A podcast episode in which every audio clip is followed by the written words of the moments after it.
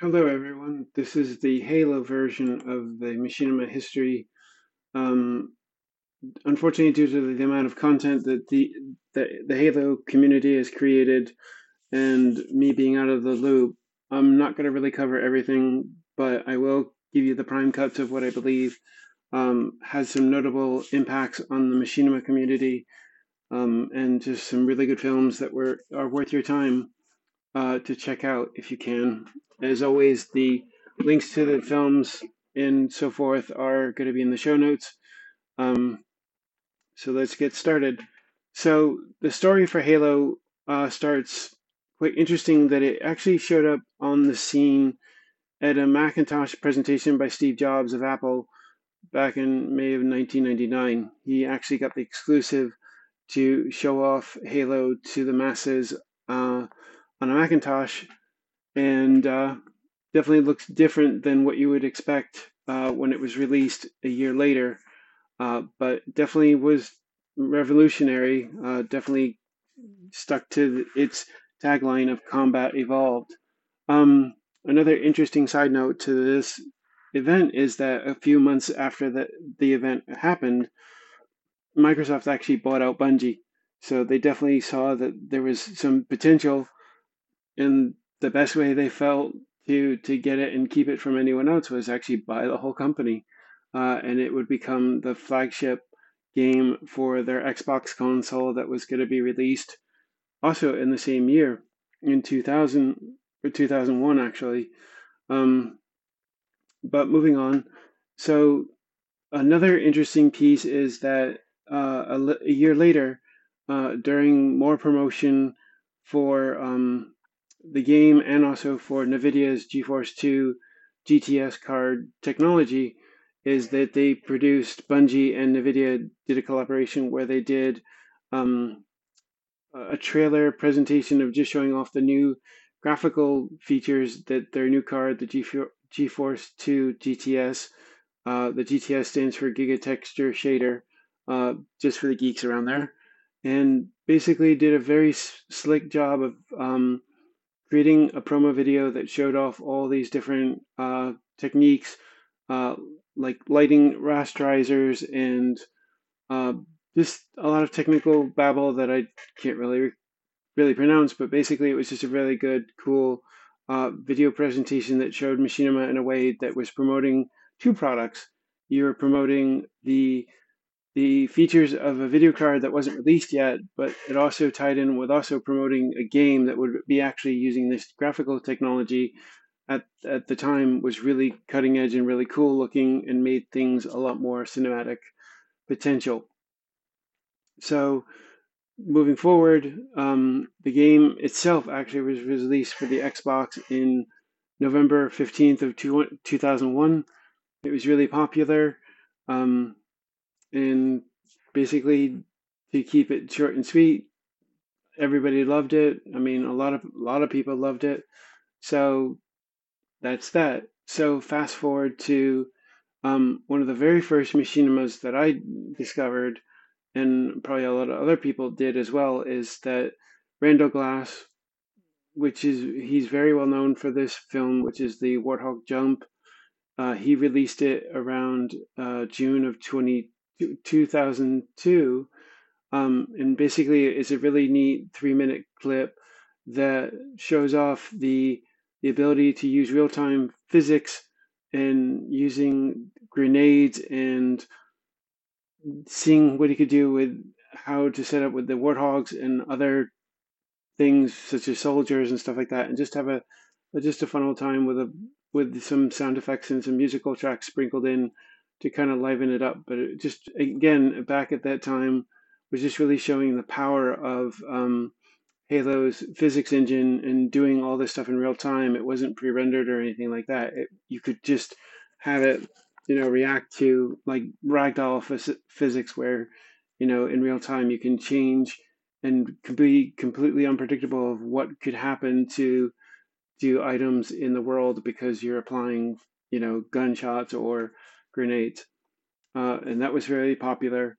And then fast forward a little bit more, we go into two thousand three. Obviously, the biggest one for that one is Red versus Blue. As most people know, they premiered um, their series on April first, April Fools of two thousand three. Um, there's a famous story that goes along with it, is that Bernie Burns didn't think it was that popular, you know, so he kind of put the file, the famous episode of Why Are We Here, on a, an unused server that he had in his office at the internet service provider that he was working at at the time with Gus and Jeff.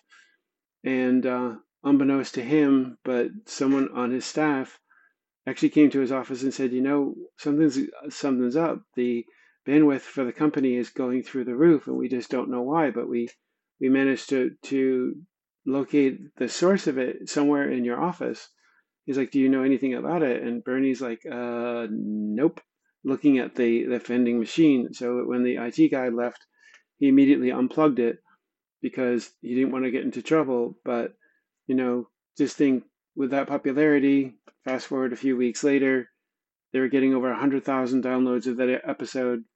And then a few more months after that, they reached a million. So again, he didn't think much of it, but it completely changed his life, obviously, and a, a whole bunch of other people's lives, you know, because they really created a community that really changed, really binded people together, not just with Machinima stuff, but with anything else. They really, really took the community to heart, even to this day. And it definitely, me personally, it has affected my life in positive ways, and to other people as well. You know, the good, the bad, and the ugly. But again, that's life. But it's still not something to be understated that they definitely had an impact, good, bad, or indifferent. It's undeniable.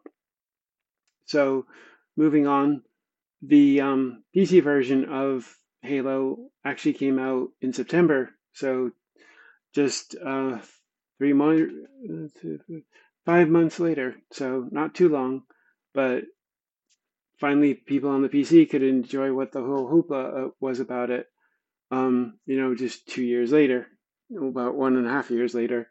Um, moving on, uh, another Halo series that was really popular in the vein of Red versus Blue, but with their own spin of it, is Fireteam Charlie.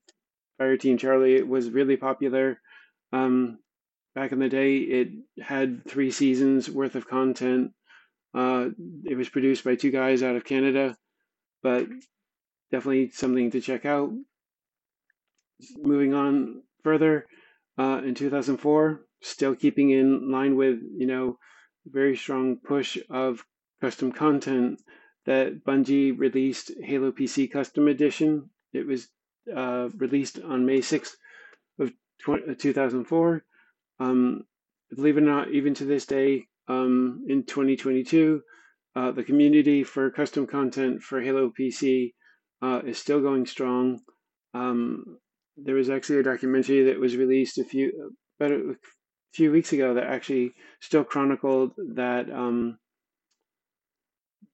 that community still going strong, and the impact that it has on, on people just, you know, doing what we do best, what people do best with their creativity, is they just continue to understand, try and figure it out, and create stuff that they, they want to see possible. So moving on even further, that um, you might not be familiar with, with this series, but it's important because it, it had an impact on my life and several other people's lives, because it, it was a perfect story of fandom kind of spinning out, but actually growing into their own right, where there was a group of people. The idea was broached um, in, in June of two thousand four. Um, in the forums of Red versus Blue, somebody had this idea to, you know, create a series that would kind of give an homage to Red versus Blue, but kind of give it its own unique twist. So the basic premise was to kind of doing a comedic story of the clashing between the sponsors of Red versus Blue, where the sponsors would pay ten dollars and they would have access to um, high-res videos, which back then was a big deal because, again, quality was diff- was definitely bigger and better. Um, bandwidth was expensive, but, you know, again, the ten dollars made up for it. And you also got a D V D of the season at the end of the run. So it was a twofer. But you have this other conflict where you have people that don't want to pay for it. They want access to that, and they feel that they're entitled to it. So to sort of do an homage and tie it together with just sort of the drama that was happening in the forums, they created Sponsors versus Freeloaders. And for the first four episodes, they kind of did, worked with that dynamic where, you know, they were trying to deal with, you know, the freeloaders, and the sponsors were, were trying to maintain the defense to keep the, you know, the high-res video vault key from the freeloaders. And it was a very solid series. And then they did something really unusual, and they, I believe they did a really good job of it, is that after the first four episodes, you know, you can only make fun of the, the freeloaders and, and, you know, squeeze the story out of that for so long. So they took a great risk, and they, they created this five-episode arch that switched it from completely comedic to now you have a drama that deals with darker tones and more serious topics of just dealing with the situation of the sponsors actually dealing with their very survival as an unknown threat uh, invades Blood Gulch, and all these new characters are injected into the story, and internal conflicts start um, bubbling over, and so on and so forth. But it was it was entitled The Flame War Saga, and basically they did a very good job in terms of visuals, the soundtrack, and the voice acting to sort of, you know, up their game as most should when you're trying to continue to grow in your skills and whatnot with your content to keep moving forward. Um, unfortunately, they, they didn't finish the saga, but, you know, you got five really solid um, episodes to, to chew on. Um, moving on, there is a website that actually was created in July of two thousand four. Uh, again, this is pre-YouTube, so it's quite an interesting um, perspective, I mean, a uh, prospect, actually, and it was a, a website called halo t v dot net. Um, they were offering, their tagline was that here we have a website that offers twenty-four seven Machinima content, you know, Halo Machinima, and, you know, also clan match, Halo clan matches with the commentary, also a dedicated Red versus Blue channel with round-the-clock Red versus Blue content. You know, again, this is pre-YouTube, so um, definitely something that was, revolu- you know, something, again, moving up the, the ladder of just new ways to consume content and whatnot, pre-YouTube, and I thought that was a pretty interesting situation or gift to the community, so to speak. Um, moving on, uh, someone was with some extra, a lot of time on his hands, but also, again, like a lot of these custom projects come out out of just the question, can I do it? Or I really want to see it happen. Um, there was a specific video called The Matrix Halo Remixed. And this individual, um, what they did is they took the audio from the movie and shot by shot recreated it in Halo as best they could, with the Spartans being all the different characters like Trinity and and the cops and the agents and so on and so forth. So you had just the first five minutes intro and the person trying to reproduce it shot by shot with movements and all that other stuff. Um, so definitely something to check out. Um, another interesting film that also came out after this was The Heart is a Lonely Hunter. Uh, it was released to the public in October of two thousand four. Um, it was a thirty-minute straight-through comedy film with multiple characters, definitely really good voice acting, so on and so forth. And it definitely, as one, they actually had, the film was was good enough that it was actually uh, placed on a magazine's C D uh, collection. So it was definitely into the masses that bought the magazine. Uh, but their tagline was basically saying it was Red versus Blue, but funnier. But, you know, even twenty, about nineteen years later, it's still solid. I've actually just recently watched it again, just to refresh my memory, and it still holds up even to this day. Um, the other interesting thing, um, Bernie actually um, was saying uh, in one of his reports of the promotions for Halo two is that he was reporting undercover from Camp Bungie about how they were having secret access to see how they could perform, uh, you know, new Machinima stuff on the Halo two game before its release. Um, and they were able to, to really take advantage of that, I believe, because, you know, the next iteration of Red versus Blue definitely was able to take advantage of the new techniques that they were able to use, you know, pre-learning the um, the platform before everybody else. Um, so the other thing that has also happened too is that Halo two comes out. It also came out in November ninth of two thousand four. Um, unfortunately, there wasn't much new content that I could tell. Um, most of the stuff that I could see, for the most part, seemed to stick with Halo one, but there were several um, shows that I believe did actually use Halo two. Um, one of them is one I'm going to be talking about in a few minutes, but for the most part, most of the content I saw with Halo two, there wasn't much, but again, I could have missed it because of all the content that was created and also me being kind of out of the loop. Um, but moving on, we have for, for two thousand five, Uh, we definitely have some interesting bits. Um, so the first one is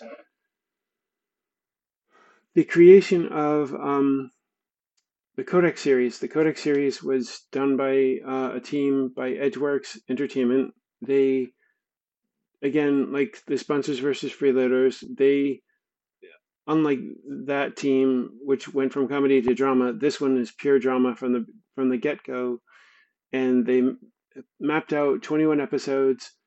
They're three to five minute pieces. You know, the longest one, which was the, se- the season series finale, which clocked up at thirteen minutes. So definitely easy stuff to choose to chew on. And then it was so popular that they actually managed to put together a prequel, which was entitled The Heretic. And that also went for a few episodes as well. So definitely um, something different, because again, of being exposed to too much comedy might be a bad thing. So again, you can kind of have some balance with some drama. Um, also, the next thing, like I said, uh, Halo two, um, This Spartan Life, uh, created by Chris Burke, um, they premiered their talk show series like um, like they did with uh, with the Quake and uh, Late Night. You know, Late Night and Late Night two. You know, this is being done in uh, Halo, in the Halo environment. And what's really very, very good about um, This Spartan Life is that fact is they were able to get some very high-profile people. Um, the Ill Clan being one of them. Uh, the composer for, for Halo, Marty, he was also included. Bernie was on it, and they did a re- in specifically on Bernie's um, episode. They did a really nice parody of "This Was a Wonderful Life" as part of a Christmas themed episode. Um, so definitely, the the team definitely did get a lot of um, really nice guests. To my knowledge, they were able to do seven episodes, but they were broken down into modules. So you had seven episodes, and each module, you had four or five modules, a subset of that. So definitely a lot of content um, as well. And they definitely got press for their, for their accolades as well. So nothing to really sneeze at.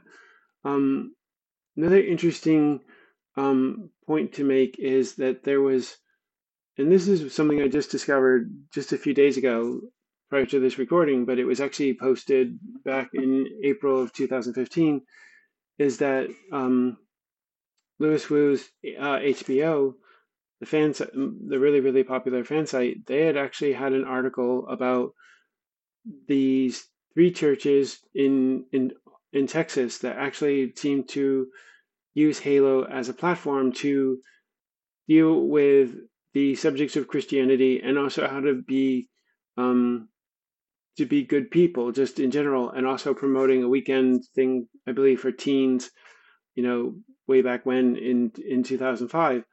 Uh, but I really think that, again, not expecting, you know, the shooting, the comedy, stuff like that. It was just a really good, solid um, presentation of just using a game and using it as a performance piece, same like what had happened with the French Democracy with the movies.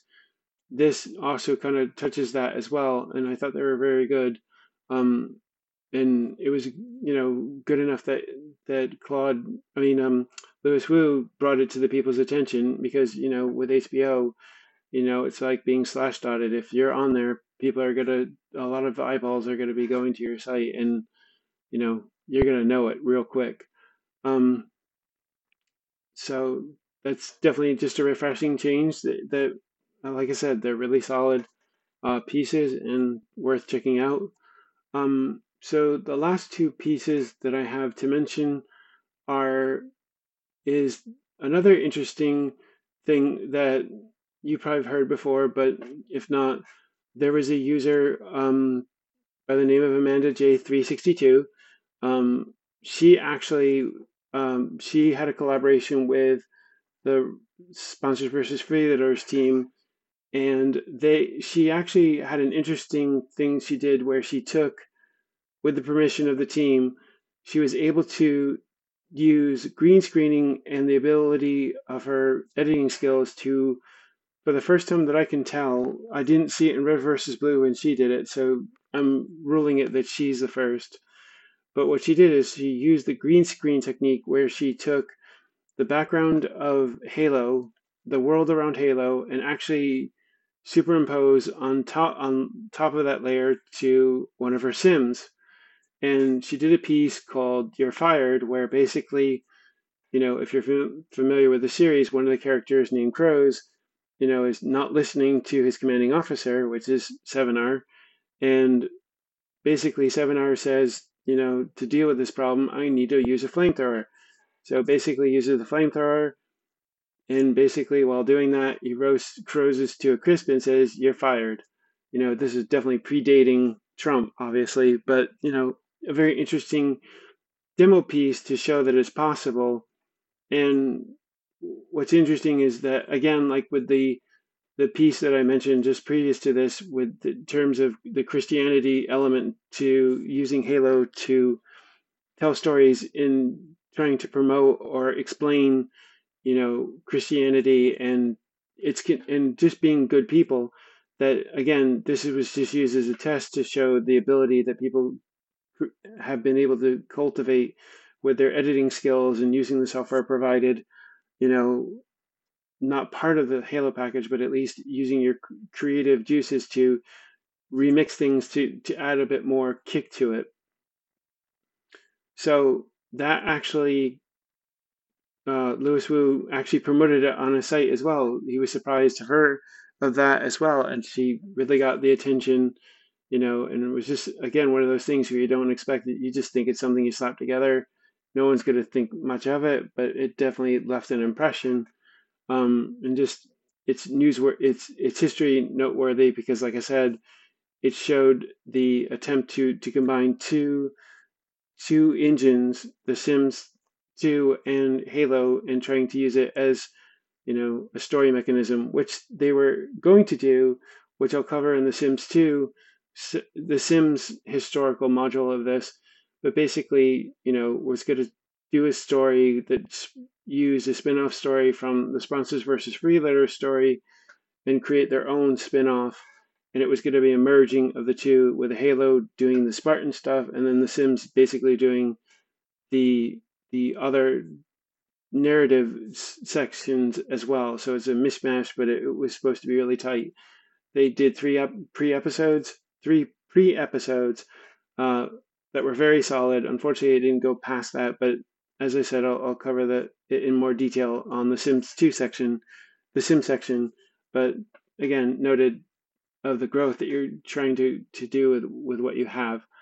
Um, and finally, the last thing, which is very important because it dealt with, um, this is in two thousand seven. This was really at a critical juncture where uh, Blizzard, Microsoft, and a couple other companies were trying to figure out, Machinima had gotten big enough that they couldn't ignore it, but they also had to deal with the legal ramifications of people trying to use their content you know, create content from their material, and they didn't want to get into trouble with all the legalese.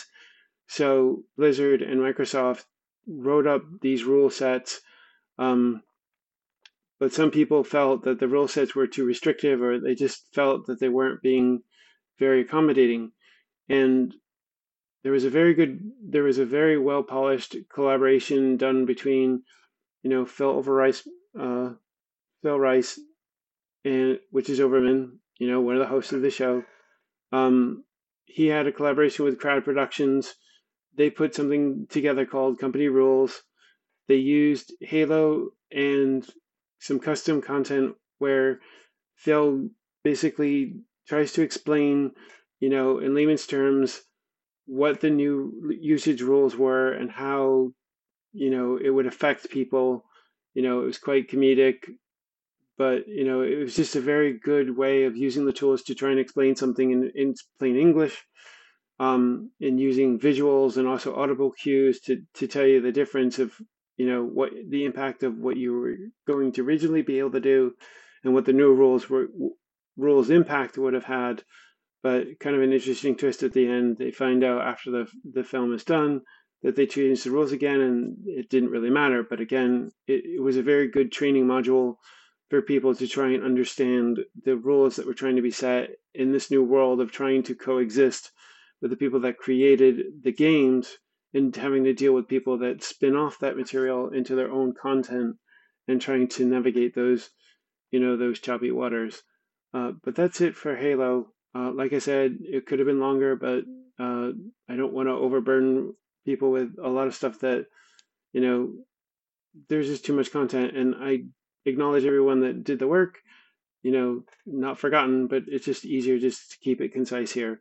Um, so, as I said in the beginning, all the films are in the show notes, so check them out. Have a bit of a nostalgic or a refreshing change for something different, you know.